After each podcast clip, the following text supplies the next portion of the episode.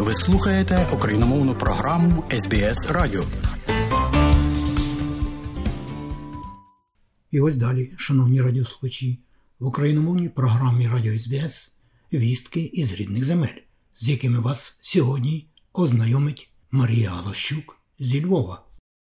24 лютого 2023 року в усіх єпархіях та екзархатах Української греко-католицької церкви в усьому світі проведуть День посту, молитви та милостині. Таку ініціативу від імені Синоду єпископів проголосив блаженніший Святослав. Про це повідомили у Львівській архієпархії Української греко-католицької церкви. Нагадаємо, що предстоятель Православної церкви України Епіфаній благословив посилену молитву в річницю російського вторгнення. Всеукраїнська рада церков і релігійних організацій теж закликає до загальнонаціонального посту та молитви за перемогу українського народу в цій нерівній боротьбі, а також за наше військо.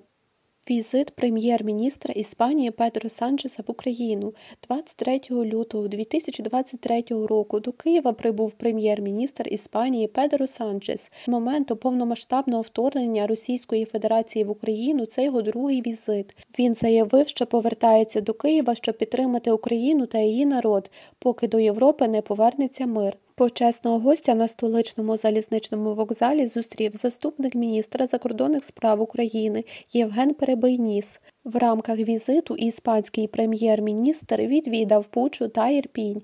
В Бучі Педро Санчес і мер міста Анатолій Федорук відвідали церкву Андрія Первозванного та поклали квіти до місця масового поховання.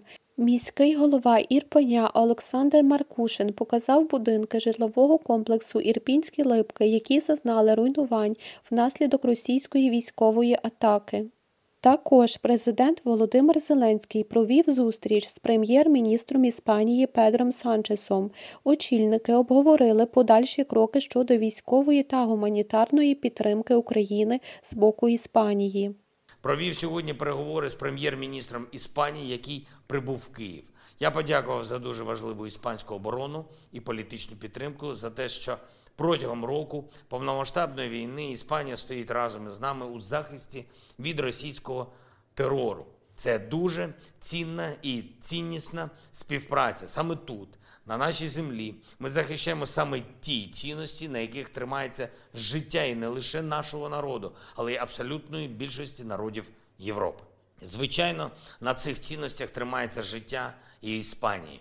І тому ми дуже добре розуміємо одне одного. Іспанія стала частиною нашої танкової коаліції. Іспанія допомогла нам із захистом нашого неба. Є багато інших параметрів підтримки, як вже здійсненої, так і запланованої нами. 23-24 лютого в Генеральній асамблеї Організації Об'єднаних Націй проходить засідання 11-ї надзвичайної спеціальної сесії щодо війни в Україні. Зі свого боку, Україна закликала країни, що входять до Генеральної асамблеї Організації Об'єднаних Націй, підтримати резолюцію щодо річниці повномасштабного вторгнення Росії. Про це написав президент Володимир Зеленський на своїй сторінці у Твіттер. Дмитро Кулеба, глава Міністерства закордонних справ України, заявив, що Росія веде кулуарну роботу з представниками держав, намагаючись їх відрадити голосувати за резолюцію те, що робить Росія зараз, вони реально ведуть кулуарну роботу з державами-членами, відмовляють їх голосувати за результат. Друге, вони виставили як свого проксі Білорусь, яка внесла поправку. Зараз е, ззовні все так дуже дипломатично, красиво іде. Почнеться генасамблея, виступи. Але в цей час е, в коридорах, в кабінетах і в телефонах ведеться е, кривава дипломатична боротьба за голоси. 23 лютого 2023 року перша леді Олена Зеленська виступила на спеціальному засіданні Організації Об'єднаних Націй, присвяченому річниці російського вторгнення в Україну щодо порушення прав людини в Україні через війну Російської Федерації. Вона заявила, що Україна не просто б'ється з нападником, Україна б'ється за права людини. На ньому були присутні понад 600 представників країн-членів Організації Об'єднаних Націй, громадських організацій та української громади.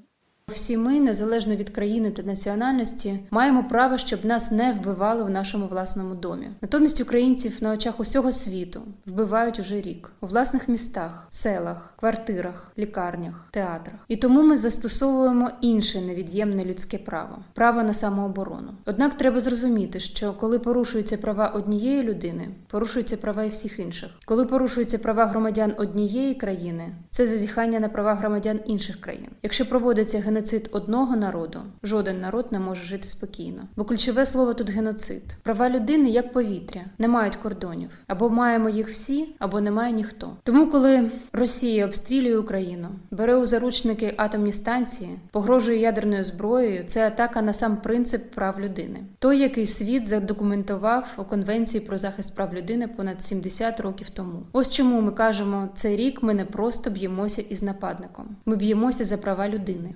Повідомляє офіційне інтернет-представництво Президента України.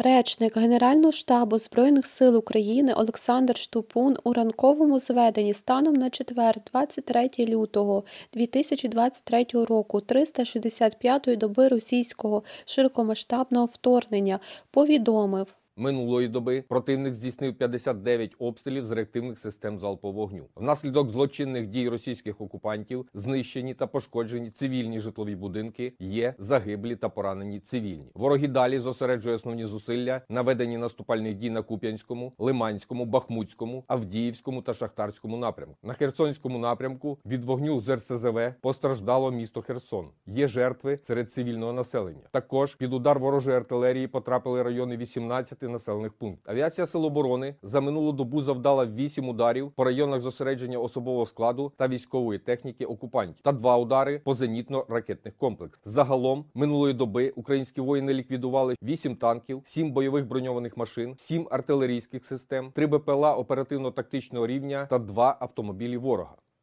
Десять основних перемог Збройних сил України за рік спротиву назвала заступниця міністра оборони Ганна Маляр на брифінгу у четвер, 23 лютого.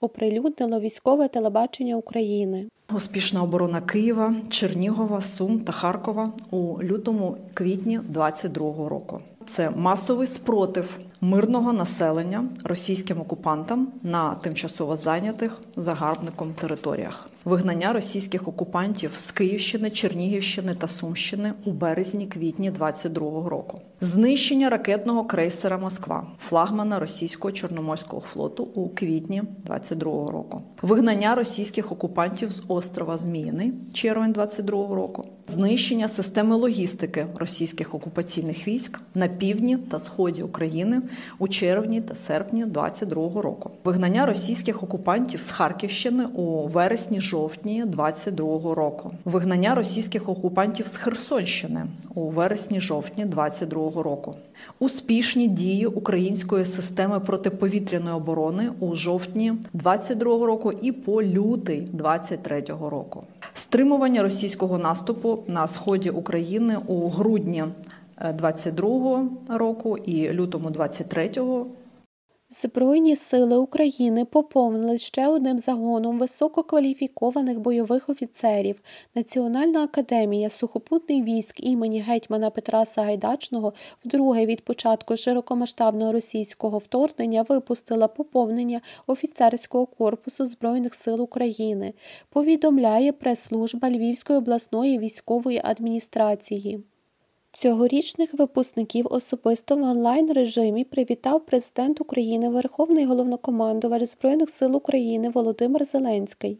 Я вітаю вас із тим, що ви маєте можливість зробити частиною своєї долі історичну українську перемогу, про яку мріяли наші люди багатьох поколінь, якої так давно не вистачало українському народу і нашій державності. Саме зараз, саме у цій війні яку українці не починали, але яку нам з вами належить завершити нашою спільною перемогою.